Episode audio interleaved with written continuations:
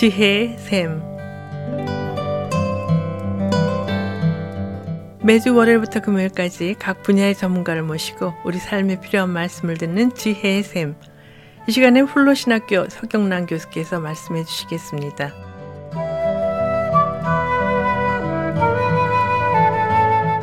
안녕하세요. 오늘 저는 평화와 관계에 대하여 살펴보고자 합니다. 평화를 다루기 위해서는 관계에 초점을 맞춰야 하는데 하나는 관계를 만드는 것이고 다른 하나는 관계의 질을 보는 것입니다. 개인, 집단, 사회 사이의 관계를 형성하는 것과 관계 안에서 폭력적 요소가 어떻게 힘을 발휘하는지를 살펴보는 가운데 관계의 질을 개선하여 평화를 성취하도록 하는 것은 중요합니다. 오늘은 먼저 우리가 어떻게 관계를 만들어갈 수 있는가를 살펴보도록 하겠습니다. 관계를 만들어가는 부분에 대하여 생각할 때 관계가 없다는 것은 서로 공유하는 문제가 없다는 것을 의미할 수도 있습니다. 이것은 우리의 삶 가운데 이해가 되는 부분입니다. 여러분과 제가 LA에 살고 있다 할지라도 어떤 특별한 이유가 없는 한 관계가 없을 수 있습니다. 그렇지만 공유하는 문제가 있음에도 불구하고 관계가 없다는 것은 서로 무관심하다는 것, 더 나아가서 서로 이해하지 못한다는 것을 의미하기도 합니다.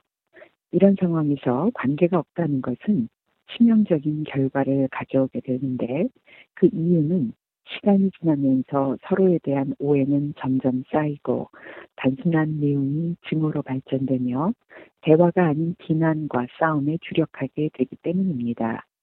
예를 들면 이스라엘 사람들과 팔레스타인 사람들은 영토 분쟁이라는 공통의 문제를 대하고 있지만 그들은 서로를 알지 못합니다. 그렇기에 미사일 공격과 폭탄 테러로 서로를 죽일 때도 죄책감이 없습니다. 작년에 이스라엘 사람들이 팔레스타인 의 가자 지구에 미사일이 떨어져 화염이 솟구치는 장면을 보고 환호하는 모습이 담긴 사진이 세상에 공개되었을 때 세계의 많은 사람들이 큰 충격을 받기도 했습니다. 이스라엘 사람들에게 팔레스타인 사람들은 단순, 어, 단순한 적이고 적을 희생시키는 것은 당연한 것으로 그렇게 생각했을 것입니다. 이스라엘 사람들과 팔레스타인 사람들 사이에는 서로에 대한 적대감이 너무 강해서 대부분 이들은 상대의 존재를 인정하지 않고 또한 이해하려고도 하지 않습니다. 증오와 대립을 끝내고 어쨌든 같이 살아야 하는 큰 숙제가 있지만 양쪽 사람들은 서로 관계를 만드는 일 자체를 하지 않으려고 하고 또한 그것이 가능하다고 생각하지도 않습니다. 그렇지만 이런 극도로 열악한 상황에서도 관계를 만드는 일은 반드시 필요합니다. 그렇지 않으면 서로를 알 수 없고 평화를 만들기는 커녕 평화란 말조차도 꺼내는 것이 불가능하기 때문입니다. 2012년 6월 이스라엘과 팔레스타인에서 온 16명의 10대 소녀들이 미국의 한 민간단체가 주관하는 여름 캠프에 초대되었습니다. 이들은 함께 며칠 보내면서 서로의 삶을 공유하고 이스라엘 사람 또는 팔레스타인 사람의 입장에서 다른 쪽을 어떻게 바라보는지 이야기를 나누었습니다.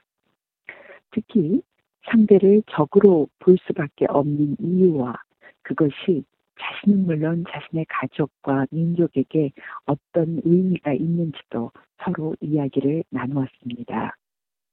증오를 가지고 사는 것이 자신은 물론 가족과 전체 민족의 삶에 어떤 영향을 미치는지도 이야기를 했습니다. 그들은 이스라엘과 팔레스타인 증오와 대결을 끝내고 평화로운 미래를 만들기 위해 무엇을 어떻게 해야 하는지에 대한 생각도 나누었습니다. 이 프로그램은 이스라엘과 팔레스타인의 지속적인 갈등과 싸움을 끝내기 위해서는 양쪽 사람들 사이의 관계를 만드는 일부터 시작해야 한다는 생각에서 계획된 것이었습니다. 관계가 생겨야 서로를 이해하고 문제를 공유하고 고민하며 미래를 위한 현재 문제를 해결할 수 있기 때문입니다. 관계가 없는 사람들, 특별히 적대적인 사람들 사이에서 관계를 만드는 것은 부쩍 어려운 일입니다. 개인이나 크고 작은 집단이나 사회나 국가를 가릴 것 없이 모두 적대적인 상대와 관계를 만드는 것을 무척 불편하게 생각합니다.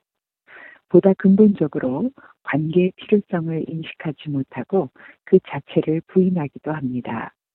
이스라엘과 팔레스타인 사람들의 경우는 시시때때로 자신을 공격하는 상대이기에 그나마 있던 관계도 끊어버리고 싶을 것입니다. 그러나 굳이 관계를 만든다는 것은 쉽게 마음먹기 힘든 일이겠지요. 그렇지만 상대가 엄연히 존재하고 있고 자신을 공격하는데도 그 존재 자체를 부인하는 것은 자신의 안전을 위해서도 현명한 대응이 아닙니다. 자신의 생명과 삶을 지키고 미래의 안전한 삶을 보장받기 위한 가장 좋은 방법은 상대의 존재를 인정하고 조금씩 알아가는 것이겠죠. 그 첫걸음이 바로 관계를 만드는 것입니다. 관계가 형성되지 않고서는 평화에 대한 논의와 합의도 이루어질 수가 없습니다. 기독교는 종교가 아니고 관계이기 때문에 우리 그리스도인들은 관계를 만들어 간다는 것의 중요성을 그 누구보다도 잘 알고 있습니다. 그런데 이것은 교회 내에서뿐만 아니라 우리 삶의 모든 상황 가운데서 어느 누구와도 관계를 만들어 가야 함을 깨닫도록 도와줍니다. 특히 우리 한인 이민교회는 인종적, 언어적, 문화적, 종교적인 모든 경계선을 넘어 이곳 우리 삶의 터전에서 다양한 사람들과 함께 겸손히 서로가 서로에게 배우면서 관계를 만들어가는 일을 감당해야 합니다. 우리는 교회로 보내심을 받은 사람들이 아니라 세상 속으로 보내심을 받은 자들이기 때문입니다. 우리는 다양한 배경을 가진 사람들, 심지어는 원수들과도 관계를 만들어 나가는 노력을 기울여야 하고 그 관계 가운데서 복음을 우리의 말과 행위로 증거하는 사명을 감당해야 합니다. 다원화 사회에서 평화적인 공존을 통해 우리 주님이 온 세상의 주님이 되신다는 사실을 선포하는 이 가슴 떨리는 특권을 오늘도 감당하는 청취자 여러분들과 제가 될 수 있게 되기를 간절히 기도합니다. 감사합니다.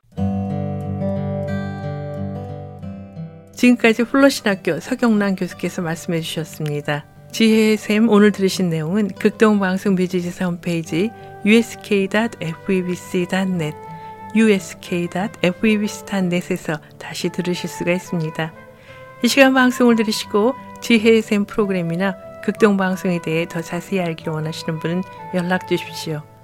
전화와 지역번호 562-448-1782 지역번호 562-448-1782로 연락 주시거나 극동방송 뮤지사 이메일 주소 koreadept@febc.net koreadept@febc.net으로 문의하시면 자세히 안내해 드리겠습니다. 아름다운 음악과 기쁜 소식을 전하는 극동방송에서 보내드린 지혜의 샘 오늘 순서를 마치겠습니다.